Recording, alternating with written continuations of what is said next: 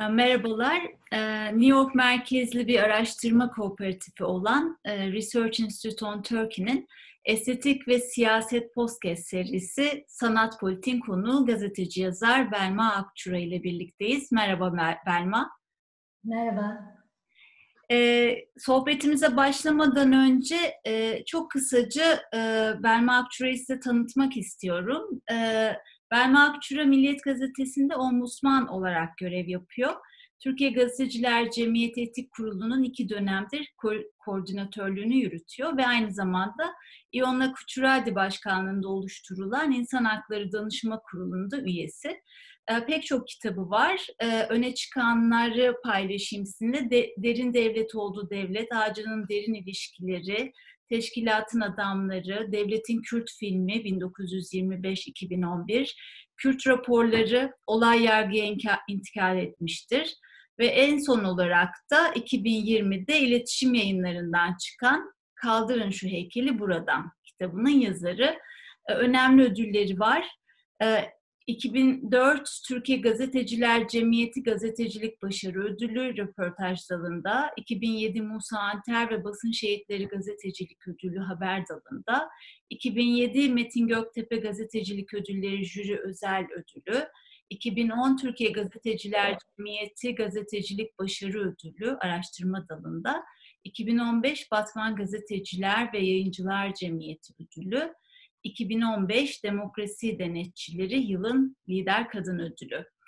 Evet, bugün e, Belma'yı konuk etmemizin temel e, şeyi, nedeni, e, konuşacağımız e, ana konumuz e, en son çıkan kitabı Kaldırın Şu Heykeli Buradan üzerinden bugün de, bugünkü heykel yıkımlarını konuşmak. E, ben küçükçe hız, hızlı bir giriş yaparak sözü e, Belma'ya bırakmak istiyorum. Şimdi tüm e, dünyayı sarsan ırkçılığa ve sömürgeciliğe karşı gelişen hareket ve örgütlenme heykelleri yıkmaya başlayınca e, tüm dünya hafızada açılmış o derin yaraların sorumlusu olan generallerin, devlet adamlarının heykellerini indirmeye başladı. Her ne kadar bu heykellerin tahrip edilmesi, indirilmesi ya da bu yöndeki talepler çok yeni olmasa da biz ilk defa e, dünya olarak bu heykelleri tahrip edilen, yıkılan e, generallerin, devlet adamlarının isimlerini bu volümde, bu yüksek e, volümde duyduk. E, şimdi Belma'nın kitabında da aslında bunlar yazılmıştı. Mayıs ayında e, çıktı kitap ve burada mesela bir başlık var kitapta. Başlıklardan biri şöyle, Belçika Kral e, Leopold'un heykelini niye kaldırmıyor? Kitapta böyle sormuştum Belma. Senin kitap yayınlandı. Ardından Amerika'da başlayan ve Avrupa'ya yayılan dalga sayesinde aslında milyonlarca insan ölümünden sorumlu bir soykırımcının heykeli geçtiğimiz günlerde indirildi ve biz bunu izledik. Buradan hareketle e, bu çalışmaya nasıl başladın, ne tür bir ihtiyacın ayırdığına vararak e, e, bu işe soyunduğunu, seni e, bu e, konuya çekenin, cezbedenin ne olduğunu sorarak başlayayım.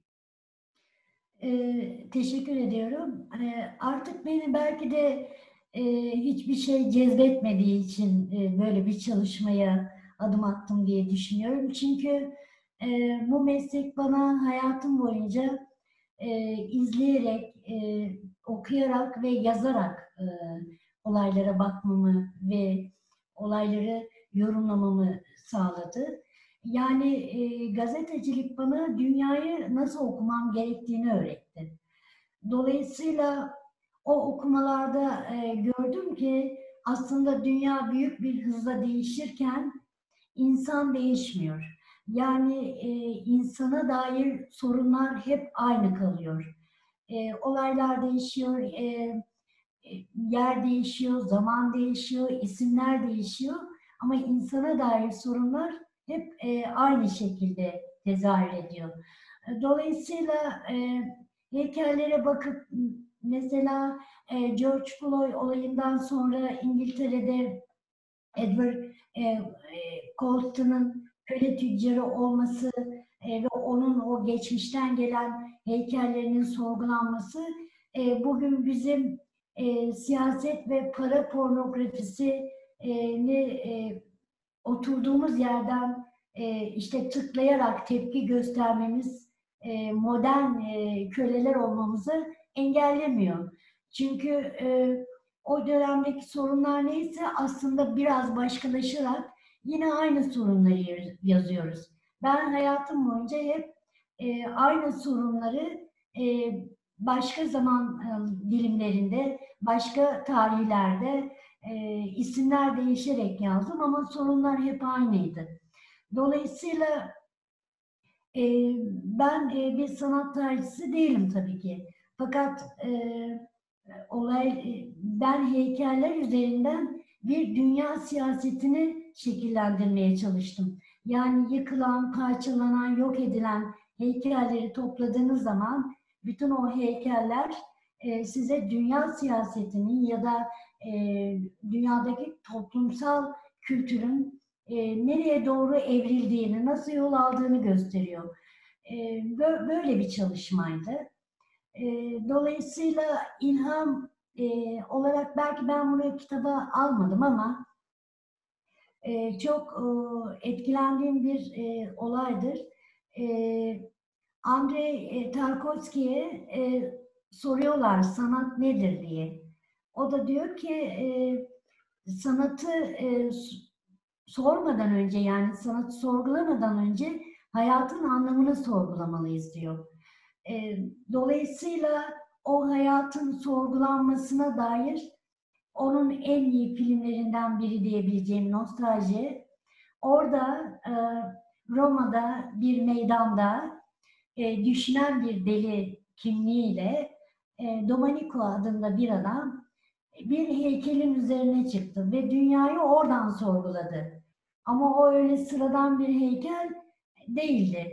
E, Marcus Solerus'un e, İmparator e, Marcus Solerus'un heykeliydi ve o heykelin üzerinde dünyayı sorguladı ve geriye dönüş yaparak sorguladı. Daha sonra hem kendini hem de heykeli yaktı. Böylece e, oradan yola çıktığımız zaman e, ben aslında modern Domenico yani düşünen deli olarak e, bir heykellerinin tamamını toplayıp bu dünya nereye doğru yol alıyor sorusuna yanıt bulmaya çalıştım aslında. Peki e, tam da buradan devam edelim. Biraz metodu konuşalım mı? Yani nasıl bir yol izledin, nasıl bir arşivle yola çıktın? E, yani kitapta birazcık dinleyenlere şey anlatalım. Kitapta kaç heykel e, var ya da kaç lider var, kaç hikaye var? E, bu, buradan başlayalım. E, Türkiye'deki hemen hemen bütün gazeteleri inceledim. Bütün arşivlere girdim diyebilirim. Özellikle Milliyet Gazetesi'nin arşivini açması çok önemliydi benim için. O arşivin neredeyse tamamını nüfuz ettim ve e, daha sonra Guardian, Times, Telegraph gibi dünya medyasını izleyerek malzemelerimi topladım ve kapağında e, zaten e, dünya liderlerinin e, geçmişleri, bütün hikayeleri e, ne sahip yani bilgi ve birikim olarak sahiptim. O e, 44'ün üzerinde dünya liderinin e, isimlerini yazarak o isimler üzerinden e, ve hikayelerini anlatarak onların üzerinden onların heykellerinin ne olduğunu bulmaya çalıştım. O heykellerin başına ne geldi sorusuna yanıt aramaya çalıştım. E, dolayısıyla da e, beş bölümden, iki, ilk iki bölüm Türkiye ayağı, daha sonra Dünya Liderleri Paramparça diye üçüncü ayağı, daha sonra neden hiç kadın heykelleri yok? Hem Orta Doğu hem Avrupa hem Amerika'daki örnekleri karşılaştırarak bir e, kadınlar üzerinden bir bölüm hazırladım. E, bir de yine o özellikle Mısır'da, Orta Doğu'da tahrip edilen o e, eserlerin e, başına gelenlerin hikayesini anlatmaya çalıştım. Yani o Orta Doğu ve özellikle kadın heykelleri e, merakla e, bir e, soru sormak isterim ama e, hemen o medya üzerinden yani bir gazete arşivi arşivlerini tarayarak bu malzemeyi toplamandan yola çıkarak şunu sormak istiyorum. Medya sence nasıl ele aldı bunu? Yani bir gazeteci gözüyle mesela hepimizin hafızasına yer etmiş bir Saddam heykeli var değil mi? Bağdat Bağdat'ın rejimin değişmesini bize doğrudan e, heykelin inişiyle gösteren bir medya vardı ve bu hala hafızamıza işlemiş durumda. E, bu, bunun arka planını biraz anlatır mısın? Konuşalım mı bunu? Şimdi e, Saddam e, heykeli yıkılmadan önce, e, daha doğrusu yıkıldıktan sonra e, Albay Brian e, soruyorlar. E, çünkü o dönemin en kilit adamlarından birisi ve bu olayın tanıklarından da aynı zamanda birisi ve e, organize eden bir kişi olarak e, karşımıza çıktı. E, o sırada meydanda e, Saddam'ın heykelini yıkmaya çalışan bir grup Iraklıyı görünce e, heykelin yıkılamayacağını aslında onların o e, uyguladığı şiddete rağmen yıkılamayacağını anladığını ama o heykelin yıkılmasının da çok büyük bir olay olacağını farkına varınca e, Amerikalı askerler vinçle giderek o heykelin yıkılmasına yardımcı oluyorlar. Ve o bize bütün Irak halkının e, müthiş bir sevinci e, galyana gelmiş işte bir e, diktatörü devirmenin e, şeyi olarak sunuldu. E, sevinci olarak e, tasarlanmış ve bir şekilde sunuldu bize. Oysa e, yıllar sonra mesela yine e, sanıyorum New York Times'ta e, Peter Mans e, gazeteci onun bir makalesini okumuştum. O makalede de diyor ki hmm, oysa gerçek hiç öyle değildi diyor. Yani bir avuç aslında son derece isteksiz olan bir e, grup Iraklı'nın bu heykeli devirmesiydi. Ama sorun şurada bence daha sonra da zaten bu heykel üzerinden Amerika'da çok sayıda araştırma yapıldı ve e, Irak'taki o e, Saddam'ın devrilişi hep heykel üzerinden yorumlandı. E, insanların zihninde de bir diktatörün devrilişi heykel üzerinden hep sunuldu ve o algı yaratıldı. Oysa bana göre Saddam'ın olaylardan sonra yakalanışı ve iki metrelik bir çukurda e, son derece perişan, çaresiz, e, zavallı bir görüntü sergilenerek ki ben onun da çok kurgu olduğuna inanıyorum. Kurgulanmış bir senaryonun bir parçası olarak o da bize sunuldu. Ama o hafızalarda yer etmedi. Çünkü medya e, son derece devasa büyüklükte bir meydandaki heykelin, o duruşun e, aşağı oluşunu zihinlere çarpmak istiyordu ve e, onu başardı. Ama diğer tarafta canlı olan hali, o çukurun içerisinde yakalanmış hali hafızalarda o kadar da yer etmedi. E, çünkü onu yakalayan aynı zamanda e, bir güçtü, otoriteydi, devletti, Amerika'ydı falan.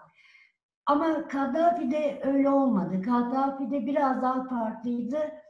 Kaddafi'nin de mesela heykelini devirdiler. Ayaklarıyla e, heykelin kafasını ezerken çekilmiş işte Guardian'ın, Times'ın e, manşetlerinde yer alan bir fotoğraf vardı.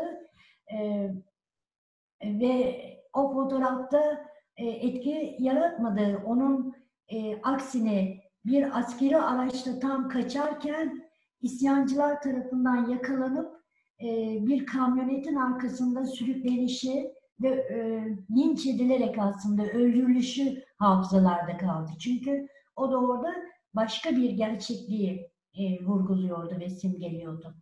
E, dolayısıyla e, heykel zaten Balkanlardan itibaren yani e, Sovyetler Birliği'nin parçalanmasıyla Lenin, Stalin, işte Enver Hoca gibi birçok e, e, sosyalist rejim yanlısı liderlerin heykellerinin parçalanmasıyla aslında başladı ve e, daha sonra Orta Doğu, sonra da Amerika'daki işte o e, konsey komutanlarının heykellerinin kaldırılması olayına kadar e, sürdürüldü diye düşünüyorum. Peki hazır e, Sovyetler Birliği'nin dağılmasından e, söz etmişken o, o yani dünya en büyük e, heykel yıkımlarını medyanın da gene e, şeyle desteğiyle o zaman e, gördü buna tanık oldu. Ama o dönemden mesela hatırladığımız bir şey daha var ki e, var ki Moskova e, Belediye Konseyi'nin yıkılacak heykelleri imha etmektense işte bir e, parkta e, muhafaza etmeleri e, ettiklerini biliyoruz. Kitabında da söz ediyorsun bundan. E, ve e, bunu da e, şu gerekçeyle yaptılar. Heykelleri yok etmek tarihi yok etmektir dediler ve onları muhafaza etmenin yolunu aradılar. Şimdi bugünkü e, lider söylemlerine de baktığımızda e, gerek Amerika'da gerek Avrupa'daki pek çok liderin benzer yerlerden bir şeyler söylediğini düşünüyor, görüyoruz. Dolayısıyla aslında e, yani e, sömürünün e, şeyin e, ırkçılığın yani bu bu düzenin aslında e, taşları çok da değişmiyor. Aktörleri de çok e, aslında pozisyon değiştirmiyor. Yer yer bazı ılımlı şeylerle, söylemlerle süreci yönetiyorlar diye düşünüyorum. Ne dersin? E, tabii yani şöyle bir şey var. Ben e, heykeller e, sonuçta geçmişin bir mirası olarak günümüzde duruyor ve e, geçmişe temsil ettikleri için onların e, yok edilmesi taraftarı değilim ben de. Fakat hangi geçmiş? Kimin geçmişi? Yani o tarihi yazan e, ve tarihi e, sorgulayan bir süreç yaşandığı zaman e, bunun tarafları oluyor. Yani birinin kahraman ilan ettiğini diğeri hain ilan edebiliyor. Dolayısıyla e, o heykeller e, muhafaza edilirken e, belki de o tarihi çok net ve iyi bir şekilde gelecek kuşaklara sunmak gerekiyor. Yani neden böyle bir heykel e, var burada? Ben o, o, heykellerin yani tartışmalı, geçmiş tarihi tartışmalı heykellerin müzelerde sergilenmesi ve sergilenirken de hikayelerinin e, hafızalarda bize sunulduğu gibi değil. Yani e, dünyanın varoluşundan itibaren sürdürüle gelen, bize öğretilen bir tarih üzerinden değil. Bambaşka bir tarih üzerinden yeniden belki de yeni kuşaklara aktarılması gerektiğini inanıyorum. Evet bir müzede sergilenebilir ama e, bir kamusal bir alanda e, bir faşist liderin diyelim ki heykeli e, benim için artık bir şey ifade etmiyor. O geçmişi ben görebiliyorum ama o geçmişi gelecek kuşaklara iyi aktarmak gerekiyor. Çünkü heykel kimin heykeli yapılır? Sorusunu beraberinde getiriyor. Yani e, bir ulusal kahramandır. E, bir e, bir milletin varoluşunda son derece önemli rol oynamıştır. Irkçılığa karşıdır. Benzer bir köleliğe karşıdır falan gibi e, bir takım hikayelerin figürleri midir bunlar, siyasi figürleri midir? Ona bakmak gerekir diye düşünüyorum. Çünkü diğer türlü Sovyetler Birliği böyle bir karar aldı ama aynı zamanda e, Lenin'in e, yüzlerce, Stalin'in binlerce heykeli e, parçalandı, sokaklara atıldı.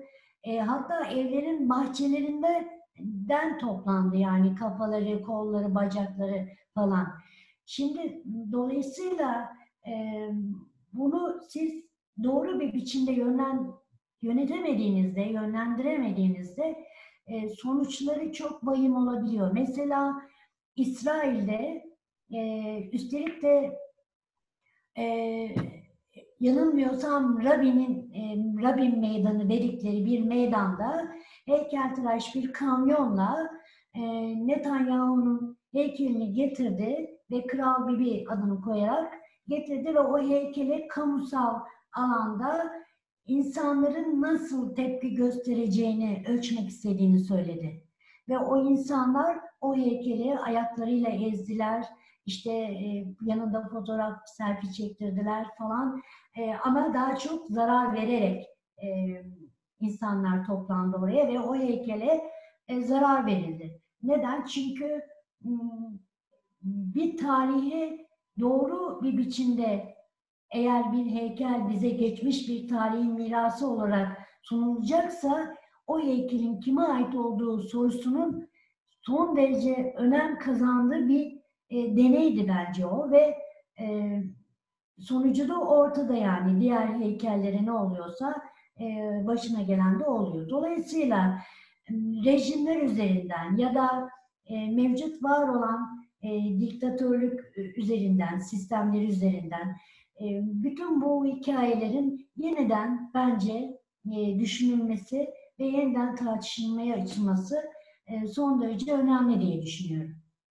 Peki e, çok kısaca e, olabilirse bir Orta Doğu ve Arap Baharı süreci sonrasında Orta Doğu'da gelişen yeni kamusal alanlar, işte heykeller, bunları da azıcık değinelim mi? Kitapta epeyce örneklendirdiğim bir yer orası da. Evet, e, mesela e, Mübarek'in heykelinde gözlerinin oyulmuş olması, o devasa büyüklükte yanında Nobel ödülü almış işte bir e, düşünürün olması ya da başka bir siyasetçinin yer alması, barış yanlısı bir siyasetçinin mesela o heykellere zarar verilmiyor ama hemen yanı başlarında olan e, şey heykeline, mübarek heykeline çok özür diliyorum.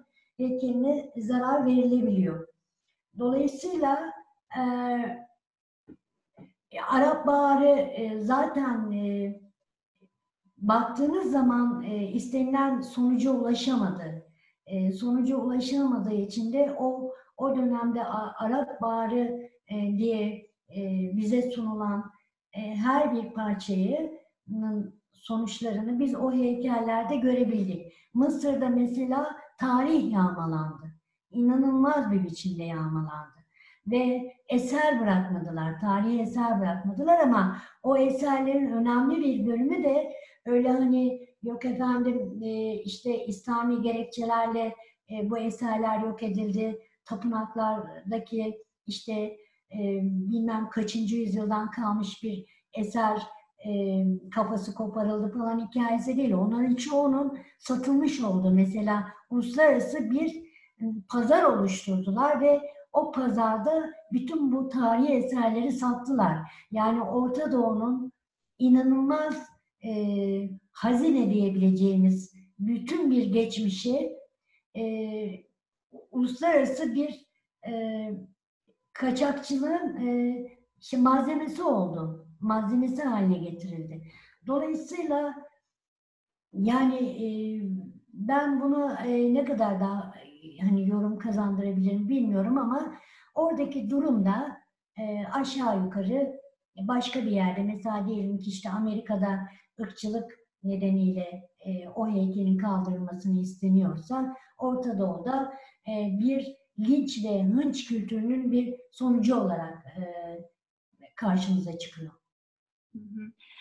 Peki artık Türkiye'ye gelmek istiyorum ama öncesinde bir e, kitabın önemli bir e, bölümü de e, neden kadın heykelleri e, yok sorusu üzerine yoğunlaşıyor. Bunu pek çok alandan sorarız. E, yani edebiyatta, sanatta, bilimde e, bu bu o, şey başlık zaten başlı başına çok önemli bir başlık. Sen de kitapta bunu heykeller üzerinden e, anlatıyorsun. Birkaç örnekle konuşalım mı orayı da?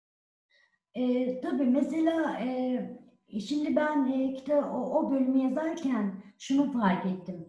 E, Orta Doğu'da ya da bizim gibi ülkelerde kadın heykellerine bir vandallık üzerinden zarar veriliyor ama bu aynı zamanda bir zihniyetin yansıması olarak karşımıza çıkıyor. Yani kadının yerini, konumunu e, bir kadın heykeli üzerinden e, yaratılan algının ne olduğunu görebiliyoruz. İşte o kadının e, kolunu koparıyor, bacağını koparıyor e, ya da üzerine bir eşarp takıyor, e, görünen yerlerini parçalıyor falan.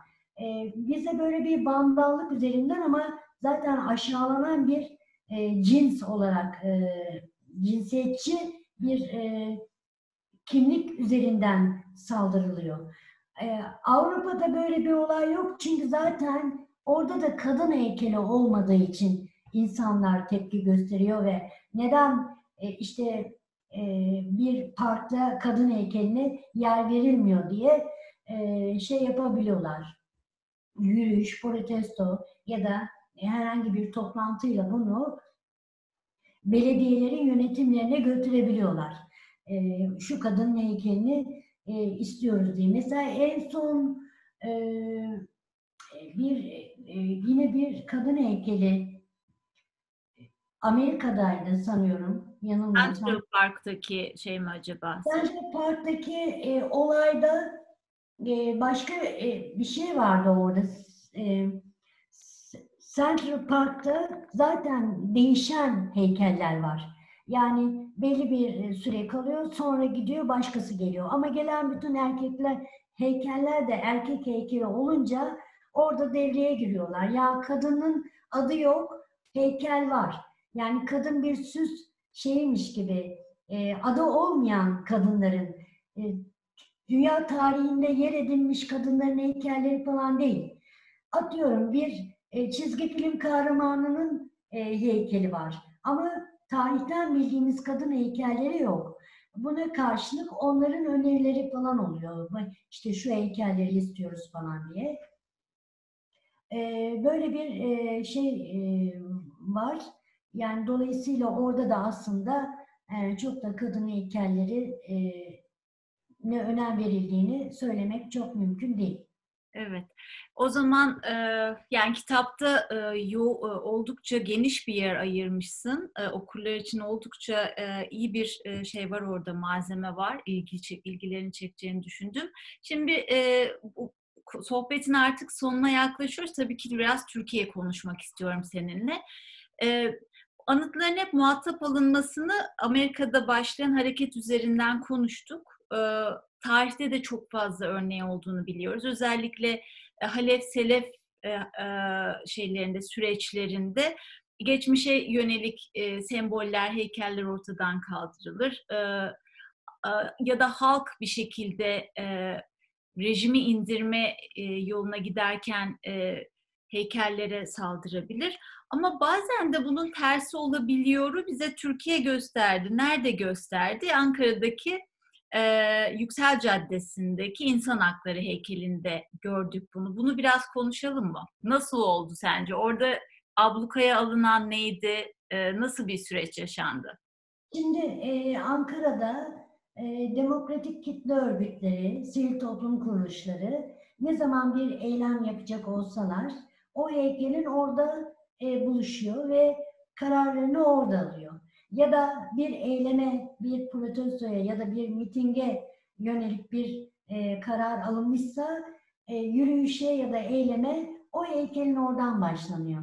Dolayısıyla e, yönetim, bir valilik bir karar alıyor ve bunları toplamakla başa çıkamadıklarını dolayısıyla da eğer heykeli e, abluka altına alır tutuklarlarsa o zaman insanların oraya gelip orada elimi başlatması ya da eylem kararı almasının önüne geçilebileceği yönünde bir algı oluşuyor ve bunu yapıyorlar. Hani bu belki bir e, karikatürize edilmiş gibi görünse de gerçek bu. Hani bu yönde bir karar alan bir e, valilik var ve dolayısıyla da e, bir yıldan fazla süren bir e, gözaltı o heykele heykelin etrafı çitle kapatılıyor ve e, başına da güvenlik e, görevlileri falan konuluyor. Polisler bekliyorlar. O öyle uzun bir süre devam etti. Daha sonra olay meclise kadar taşındı. Hani neden böyle bir şey yapılıyor falan diye. Ve oradaki barikatı daha sonra bir yıl yanılmıyorsam sonra kaldırdılar. Ama yine onun yanında hemen bir karakol şeklinde bir e, nöbetçi e, kulübesinde e, polislerin beklediğini e, görebiliyoruz orada. E, şimdi bu dünyada bence örneği yok yani hani bir heykelin bir eylemi sonlandırmak için ya da bir eylemin önüne geçmek için e, heykelin tutuklanmasına karar veren bir zihniyetin e, bence dünyada herhangi bir örneği yoktur. Hani mesela Hitler'in e, kafası e, Tüsu Müzesi'nde, Madame Tüsu Müzesi'nde koparılınca onu cam, camikan, camdan bir e, kafes içerisine alıp başında nöbetçiler bekletmişler. Ya da Niyazov'un Türkmenistan'da e, altından kaplama heykellerinin başında e, bekleyen güvenlik görevlileri var. E, hatta dünya kadar e, Türkmenistan'ın bütün yerlerine dağılmış Niyazov'un heykelleri yüzünden bütün bir e, ülke abluka altına alınmış durumda.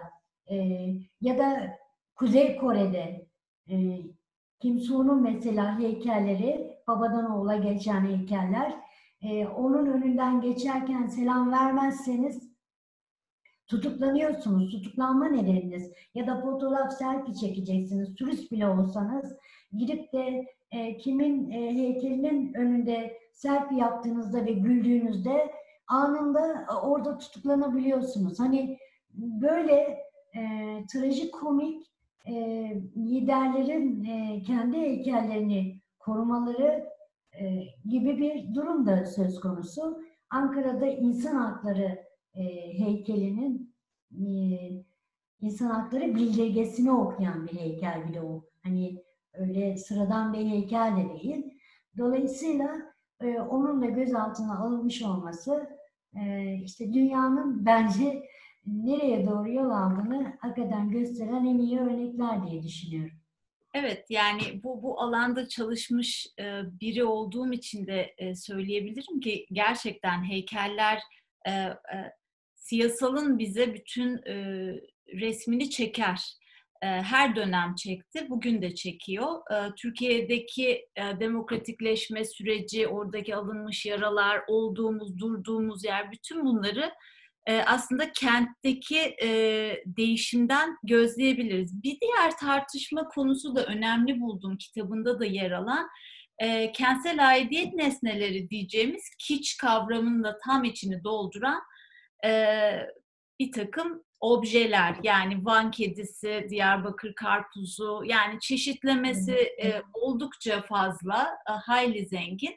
Bunu birazcık tabii ki şuradan alalım yani e, 90'lı yıllardaki Refah Partisi'nin belediyelerdeki almış olduğu başarıyla beraber yeni bir kamusal düzen, kamusal alan e, tartışması da başlamıştı. İşte müstehcen bulunduğu gerekçesiyle bir takım e, heykeller kaldırılmıştı. E, bunlardan biri de hatırlar, hatırlarız. En büyük tartışmalardan birisi Jale Erzen'le hatırlarız o dönemden. İşte Melih Gökçe'nin o Tandoğan Meydanı'ndaki peri heykellerinin kaldırılıp yerine bir e, kötü, çok kötü yapılmış bir e, seramik sürahi ve fincan gibi bir örnekle biz ilk bu tartışmayı gördük ve sonra burası da e, çeşitlenerek gerçekten başka bir boyut kazandı. Kitapta yer alan şey e, Rize Cumhuriyet Meydanı'ndaki e, Atatürk heykeli, e, bugünkü adıyla da 15 Temmuz Meydanı'ndaki e, çay bardağı heykeli.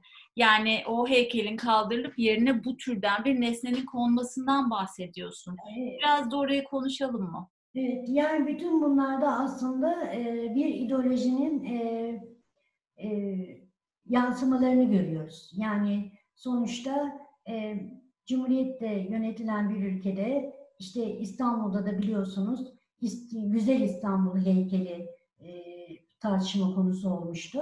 Ve o heykel kaldırıldı, e, üzeri e, çalılarla kaplandı, saklandı, depolara atıldı falan. Heykele karşı e, hem İslami e, nedenlerle hem de ideolojik e, duruşuyla bir karşı duruş var. O karşı duruşu e, biraz daha meseleyi küçümsemek, meseleyi aşağıya çekmek için yapılmış böyle mizansen türünde şeyler var işte çaydanlık, e, sürahi falan gibi e, bir takım şeyler ki mesela restorasyonlara da e, ama aynı zihniyet yansıyabiliyor. Diyelim ki bir tarihi eser e, onun restorasyonu yapılacak. Gidiyorsunuz duvarına seramik koymuş, Amerikan mutfağı yapmış, otomatik kapı yapmış. Yani son derece e, dehşet verici e, bir görüntüyle karşı karşıya kalabiliyorsunuz. O tarihi binaların, eserlerin restorasyonunda da. Mesela Çaycı'ya e, dünyanın en pahalı çerçevelerini boyatan bir zihniyet var.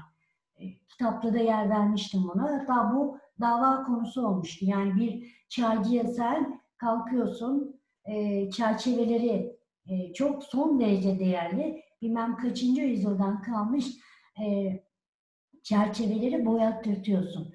Şimdi e, dolayısıyla e, çaycıya onu boyatanın e, bir çaydanlık yapması ya da çay bardağını bize e, sunması normal diye geliyor. Ama dünyada da bir, bunun bir başka yanı var eğer zamanın varsa izninle.